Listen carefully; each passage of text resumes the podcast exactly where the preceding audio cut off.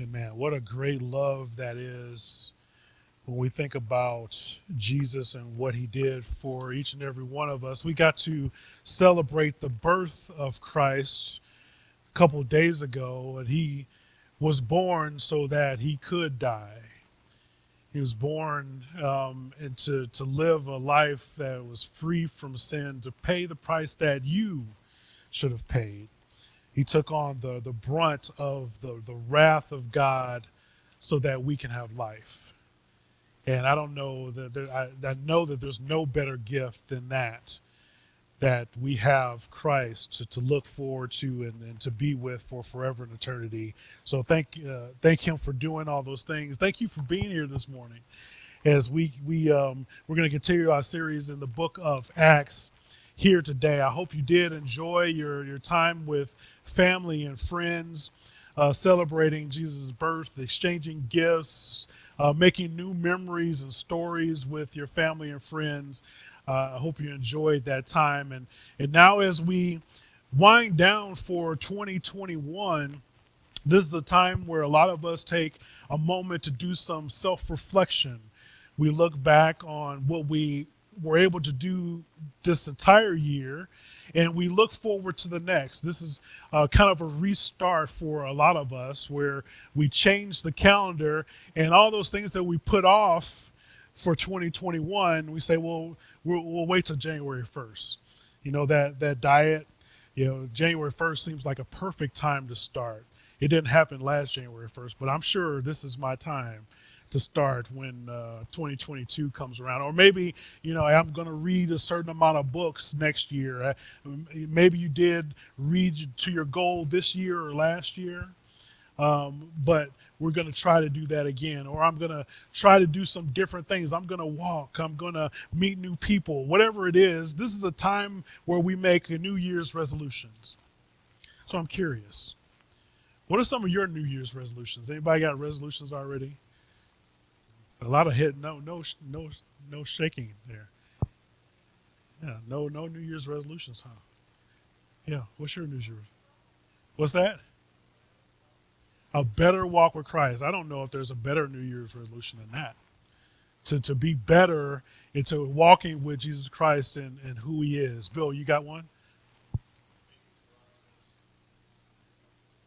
Making progress.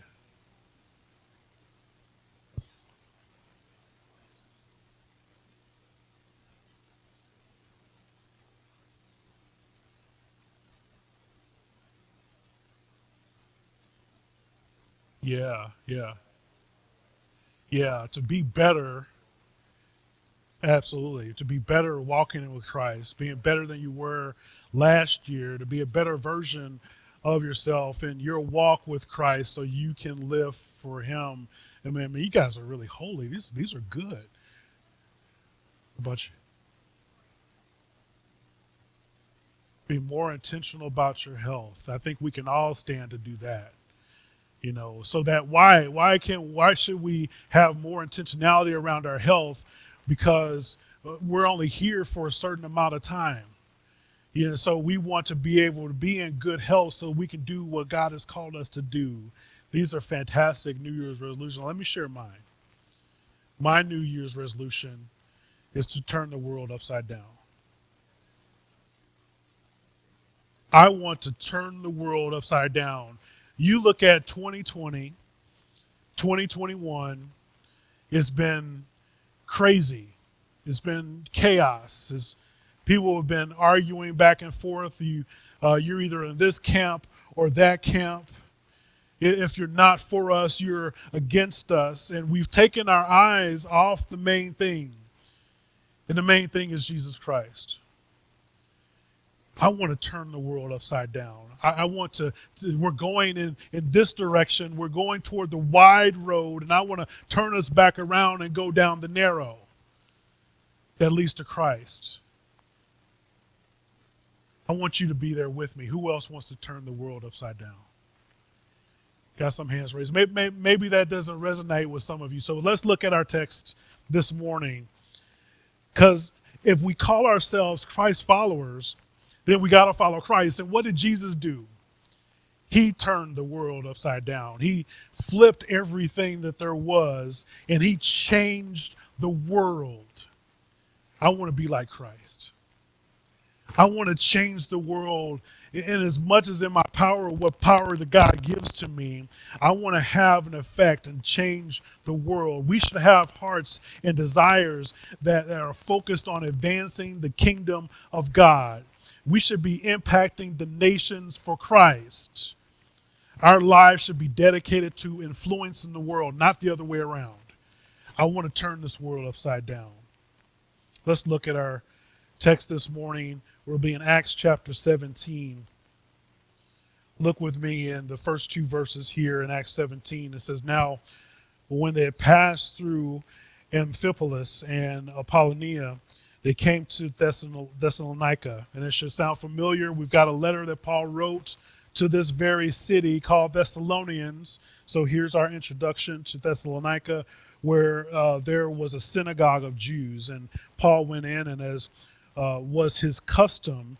And on three three Sabbath days, he reasoned with them from the Scripture. I believe that if I have this intentionality, if we have the intentionality of turning the world upside down, first of all, we need to build relationships.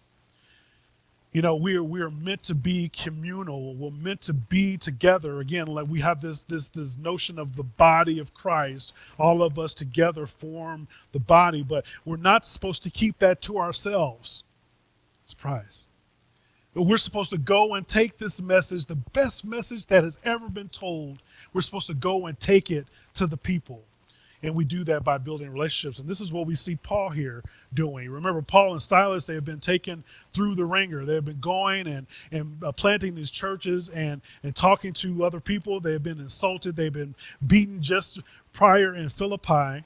But despite all this, the Lord gave them strength to go on and preach, and they went on to Thessalonica. Now, Thessalonica was a uh, capital of the province of Macedonia. You remember uh, just previously in the, the, the, former chapter, they were trying to figure out where to go, and the Lord stopped them from going here, stopped them from going there, and finally got a vision. Oh, well, we're supposed to go to Macedonia. And here they end up in Thessalonica. So Paul and his crew, they walk in and they go to where the people are. They, they go and they are on mission and Paul had a habit of finding uh, the, the quick way to connect with people. He wanted to go and build relationships. For us, it might look like uh, identifying the, the points of contact in our neighborhood. Where do people in your neighborhood congregate? Or, or maybe people go in and out of Starbucks. So maybe sometimes we post up in Starbucks so that we can meet people and build relationships or we serve Bolingbrook and the greater community when we go through and we help out at various events and things of that nature. We do so with the idea of making connections and building relationships. So there are many opportunities to volunteer when we look at our own community, right? If we if we look at our own community, there's Heart Haven Outreach that does tutoring and mentoring. There's the a pregnancy resource center of which you'll hear more about in the coming months. They provide opportunities to walk with women as they make a decision of uh, how to, to, to, deal with a pregnancy. You know, should they uh, they give them alternatives for adoption and fostering and, and or help them have the, the child and help support them so that they can maintain their house and be able to raise the child on their own. There's opportunities there for us. There's plenty of things for us to do at the school. We got a school right across the street that we can be helping the, the teachers and the students and things of that nature with with various things. There's fire departments, police departments. There's so many opportunities for us to serve Bolingbrook, for us to be building relationships. And when we do these things, it's an extension of God's love. So this morning, I want to challenge you to think about how you can well think about first where you can go and, and how you can go and participate with other people and build relationships with them how can you go and, and love on your neighbors more or just get to know your neighbors how many of you know your neighbors know your names praise god for those of you do the next the people next door, the people across the street, the people behind you, right? The, that's your mission field. That's your mission field to be able to go and talk to those people, understand where they are, if they know Christ. If you don't know your neighbors, that's my challenge to you. Uh, I'm taking on that challenge myself. We moved a couple years ago, and I barely see my neighbors. They don't come outside. I thought I was bad. Uh, they barely come outside for me to get an opportunity to interact, but I'm going to be more intentional about that in the coming year. What about coaching sports? People uh, we know uh, played sports or interested in sports. Um, there's a lot of ways we can participate in getting to know parents, getting to know children by coaching the sports. What a great opportunity when you're with them at least one or two times per week. You're going to play games, they're traveling all over places. You get to know these people and families. But not only we're talking about whatever that, that sport is, but you, you having lunch with them, breaking bread, you get to understand, maybe ask the question, the door would open for you to have a gospel conversation. Oh, uh, do you go to church in the area? What, what church is that? Oh, I got this great church that I go to, First Baptist Bolingbrook. Got a great pastor and everything. Maybe you won't say that part, but but what a great opportunity is for you to be able to build relationships and connect with folks in that way. Or maybe it's not coaching, um, it's a, a, book club, Bible study, a barbecue, right? Remember, you, you got a great tool at your disposal, and that's your house. What a great missionary tool that you have to invite people over to your house to, to share coffee, uh, have a, a, Bible study or a book club or whatever it is. Uh, people feel a lot closer when they're able to, to be in, in, your, in your house. It's our private place generally. And so people open up a lot more there. When we're building relationships with somebody and opening yourself up to them, they just start to be more comfortable and opening up to you and you get to hear some amazing stories about who they are, where they've been, the things that are going on in their family. You know, maybe they're going through a struggle, and you say, "Man, I, I'm sorry to hear that. Uh, would you mind if I prayed with you right now?" And it doesn't have to be any long, drawn out, flowery prayer. You just say, "Lord, just help my friend. Help my friend and their struggle here right now." Amen. God hears that. He, he honors that. It doesn't have to be this, this long theological prayer. Uh, that, that is a great start for us to be able to, to put ourselves out there and support someone who is there. And soon you'll have an opportunity to share more gospel focused conversations because of that. Once they open up, they're going to feel more comfortable and you can have more and more conversations. And Lord willing, they will get to know Christ as their Savior.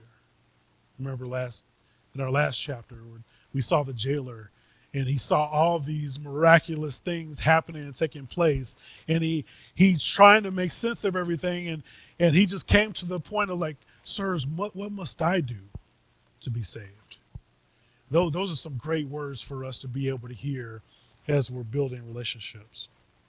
Look with me again in in uh, verse 2 of chapter 17 paul went in and as was his custom and on three Sabbath days, he reasoned with them from the scriptures, explaining and proving that it was necessary for the Christ to suffer and to rise from the dead, and saying, This Jesus, whom I proclaim to you, is the Christ. And some of them were persuaded and joined Paul and Silas, as did a great many of devout Greeks, and not a few of them leading women. When we share the gospel, uh, well, first of all, we need to be open to sharing the gospel, right? I mean, that that is a prerequisite for us that we uh, invite gospel conversations to happen and that we be open to sharing the gospel. And here, it, we probably said more than what we see here in the text, but it's not very elaborate. Just like the prayer I just mentioned to you doesn't have to be elaborate, but you have to be open to sharing who Jesus Christ is and what he's done. A lot of people know or have heard various stories from the Bible, but, but they might not know the whole story. Uh, they might understand it as in the Bible, but the, nowadays most people are not stepping foot in a church. So they might hear a story about a guy in a well or somebody eating some fruit or something like that. They but not they might not associate it with the Bible or understand the whole story. That's where you come in. Because as you're reading and understanding the Bible and you're praying through scripture, then you get to understand those stories and you can share. There there was a time uh, uh somebody that I worked with and um, we had an open door for a gospel conversation. I was telling her about the church and, and things of that nature, and she's like, "Well, I don't go to church because of that guy who took his son and killed him because God told him to." I said, uh, "Excuse me." Yeah, you know the guy just took his son out, and they were supposed to have a sacrifice, and he sacrificed his son. I was like, "I don't think you read the whole story." I, I think you stopped too short because he's going with his faith in, in God and, and God provided a sacrifice. And he didn't end up killing his son. And oh, really? That happened? But they had no idea. They had no clue. And that was an, an, opening. They're like, oh, I'm going to go back and read that again. I don't think you read it the first time, but please try again. But that's where we come in to be able to share and explain these stories. For us, it's important to remember that the whole Bible is about Jesus. There's a saying that the, the Old Testament is, is Jesus concealed and the New Testament is Jesus revealed. People need to see this redemptive story take place. This redemptive story of Jesus Christ, who is the Redeemer, who has died on the behalf of sinners so that they can be reconciled to God. The hero of the Bible is Jesus. And people need to know and understand that. You know, people like to pluck different verses out of context and say, well, see here, this is why you're, you're homophobic and you're, you're a racist and you're all this and that because of this stuff, this little verse that I plucked out of the Bible. But no, that's not the point of the story. The point of the story is about Jesus. And despite all these things that are going on in Scripture, we, we have Jesus that comes and, and, and washes it all away through his blood. He pays the, the penalty, the price that was meant. Even though we see some horrid things in the Bible, some terrible things because we're terrible people with terrible natures. And we see that exemplified in the scripture. But then we see the good shepherd, the one that paid the price for all of us. And that is who we follow. Jesus is the hero. I love that this text here says that he reasoned with them from the scriptures what we see here in that verse that he, that he explains, uh, he proves, he proclaims, he persuaded all from Scripture. Uh, we, we, we get to be experiential nowadays and don't really know and understand our Bible, but he's like, well, these are things that I have experienced in my life. And I don't want to discount experiences. We all have some experiences, but we need to start with the Scriptures. That is our foundation that is where we draw um, everything we know about God. That's where our doctrine comes from, our theology comes from the scriptures. You will have experiences, but they need to align with what we see in the Bible. Paul, Paul was not only logical, but he was thoughtful about having these conversations. So when it comes to the Bible, we need to strike a balance between the feeling and the thinking you know, some some people it was one or the other. Like it's all feeling, and other people it's all thinking. There's a balance here that we strike between the two. When it comes to the Bible, we need to understand this. And there's this experience and emotion uh, that's involved, but that's not all. That's not the end of it. There's also this this study and thinking that's involved, right? But even that is not We need to consider that what Scripture means. We need to understand that it implies uh, how it points to Jesus. Everything points back to Him. Christianity does not require us to leave our brains at the door. Uh, atheists tend to like to bring this out. Well, you, you have to be a non thinking person if you want to believe the Bible. That is not it. That is not the case. When you really look at the Bible in its totality, when you really think about it and consider what is written, uh, the fact that we have 66 books written by various authors that all have the same main character and story, that all fits together, that doesn't contradict itself, this is not done by man. You know, even when I read, if I were to write this, I mean, like I said, there's some messy stuff here in Scripture. If I was to write it, I would have cleaned some of that stuff up. I mean, I, I don't want to look look too bad. But no, we have the messy stuff in here so we know how good our God is. We, we don't want to leave our brains at the door. We need to put our, on our thinking caps to understand what is going on and to be able to pray through and, and, and look at it in context what is happening in the scripture so that we can get to know our God at a deeper level. So we need to understand that we need to build relationships. And as we're building those relationships, right, then we have to be open to sharing the gospel. But here's what I want you to know when we share the gospel, not everybody is going to receive it. Not everyone is going to respond in the same way when we choose to share. Look with me in, in, in verse 5. It says, But the Jews were jealous when talking to some wicked men of the rabble, they formed a mob and set the city in an uproar, attacked the house of Jason, seeking to bring them out to the crowd. And when they could not find them, they dragged Jason and some of the brothers before the city authorities, shouting, These men have turned the world upside down, have come here also. And Jason was received them, and they were all acting against the decrees of Caesar, saying that they were the, there is another king, Jesus. And the people of the city authorities were disturbed when they heard these things. And when they had taken money as security from Jason and the rest, they let them go. So here we see, just like we saw in Philippi, the jealous Jews tried to make the missionaries out to be some political opponents of Rome. They took them and by saying that they were going against Caesar and promoting another king. They're revving up the people, trying to get them to go, go against the, the government that we have here. They wanted to discredit Christianity by politicizing it. It sounds familiar. Was this written this year? Man, it is amazing what is taking place. They wanted to discredit Christianity by politicizing it. We see this happening today, don't we?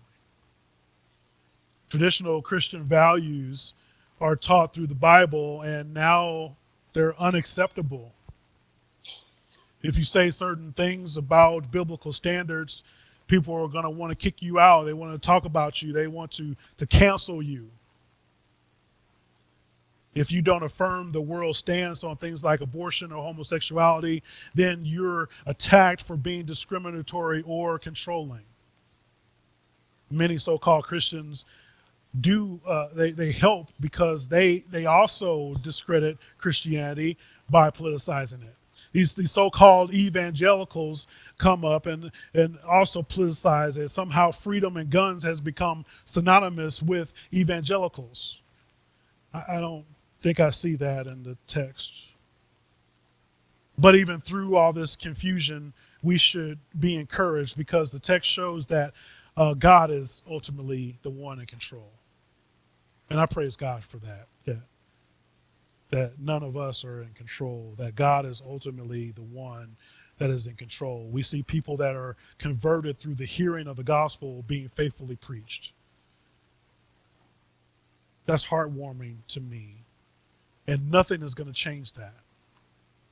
Where you see the gospel being faithfully preached, lives will be changed. So we need to stick to and embrace the truth of the gospel. The gospel has life changing power, and we need to stand firm in proclaiming it. Uh, that's why you, don't see me getting up and sharing funny stories and all these anecdotes because I don't really have any stories. I got nothing to talk about. I know nothing but Christ and Him crucified. And that's what you need. That's what I need. Is to know and understand the gospel, know and understand Jesus Christ and who he is, and and what he's done for you. Look with me in verse 10. The brothers immediately sent Paul and Silas away by night to Berea. And when they arrived, they went to a Judas, Jewish synagogue. Now, these Jews were more noble than those of Thessalonica. They received the word with all eagerness, examining the scriptures daily to see if these things were so. Many of them, therefore, believed, with not a few Greek women of high standards uh, as well as men. But when the Jews from Thessalonica learned that the word of God was proclaimed by Paul at Berea, also they came uh, there too, agitating and stirring up the crowds. Then the brothers immediately sent Paul off on his way to the, to the sea, but Silas and Timothy remained there. Those who conducted uh, Paul brought him as far as Athens, and after receiving command for Silas and Timothy to come to him as soon as possible, they then departed. There are several things that we can learn from the Bereans here. And, and I always think about this when, when, when, when we talk about, you know, we have a lot of false teachers and, preachers out there, but I love how the Bereans respond. They, they studied eagerly, and this is what I want for you. I want I want this for all of us that we would study eagerly like the Bereans. They had a teachable attitude. They came to, to hear the word be proclaimed and they wanted to learn more about God. Psalm 119 and 12 says, Blessed are you, O Lord, teach me your statutes. Then later in 119, verse 18, it says, Open my eyes that I may behold wondrous things out of your law. And then even later in 20, 27 of 119, it says, Make me understand the way of your precepts, and I will meditate on your wondrous works. Man, this is what I want for us to go and, and seek out the Lord and want to understand what he has for us, to teach me your statutes, help us behold the wonderful things of your law, and uh, help me to understand what I'm reading so that I can meditate on all these wonderful things that you're doing for us. The way you receive the Word of God will determine the effect that the Word has on you. I hope that we will be like the Bereans and that we would welcome God's Word with anticipation and, and eagerness, and that we will regularly dive into it, that we would all be transformed by it. The Bereans were serious. They were serious about their learning. I wish, man, I wish we could have the same eagerness. So as we're thinking about this, every year we, we do a Bible reading plan, and it's not it's not just a thing to do right? This is this is the reason why we have a Bible reading plan. In the four year, we've got you know uh, very readable, uh, four page, one and two, page, back and forth of the Bible reading plan. It takes us through the entire Bible in a year. It only takes 15, 20 minutes a day. I know I waste way more than 15, 20 minutes doing nonsensical stuff that's not going to matter. Um, take 15, 20 minutes to, to, to read, you know, a couple chapters in the Bible. We also have a handy bookmark you can, you know, put in, in your, uh, in your Bible. The text is a little smaller, but you can take this with you and have it with you. Um, and as usual, we also have the YouVersion uh, portion that we'll get in the, the, the, weekly email so you can join digitally. Um, you can listen on your car ride, on your commute. You turn it on and be able to listen to it while you're driving. Man, what a great way to get the word in. In addition to, and you can read it, or I'd like to do both. I like to turn on the audio and read it, read a physical Bible at the same time. That helps me to focus, make sure my mind doesn't wander. But I want us to be like the Bereans and be eager to do this every day because there's nothing more fulfilling that you'll do in your life than spending time in His Word. So this is a guide. You can do this or something else as long as you do it. As long as you spend time with God. Imagine a relationship in your life where you didn't spend time with that person. Imagine a relationship where you didn't want to talk to that other person, you didn't want to have them talk to you. You always wanted to talk to them, but you didn't want them to talk back. Imagine a relationship like that. How, how good of friends, how, how tight of a relationship would you have with that person if you didn't want to hear them talk back to you? How tight of a relationship would you have if you didn't spend time with that other person to get to know them and understand their ins and outs? We have a relationship with God. And this is how we have that relationship. We spend time with Him.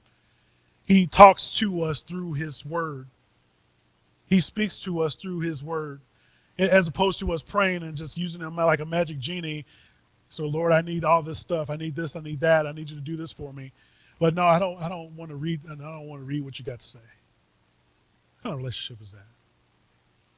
Let's change that.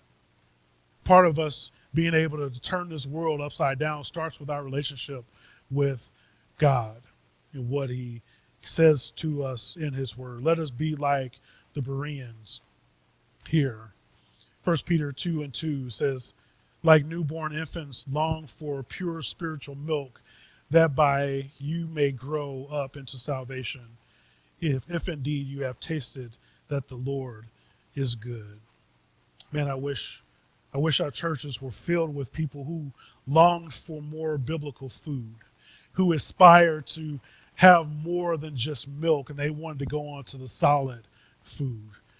You know, that that that milk is just the the, the bare foundation of, of who God is and who the, what the gospel is. You know, man, I wish people were just eager to know so much about him and to, to graduate on to the more hefty things. Too many of these churches are, are more about Sunday morning cotton candy entertainment than with funny stories and the like, instead of having rich spiritual food.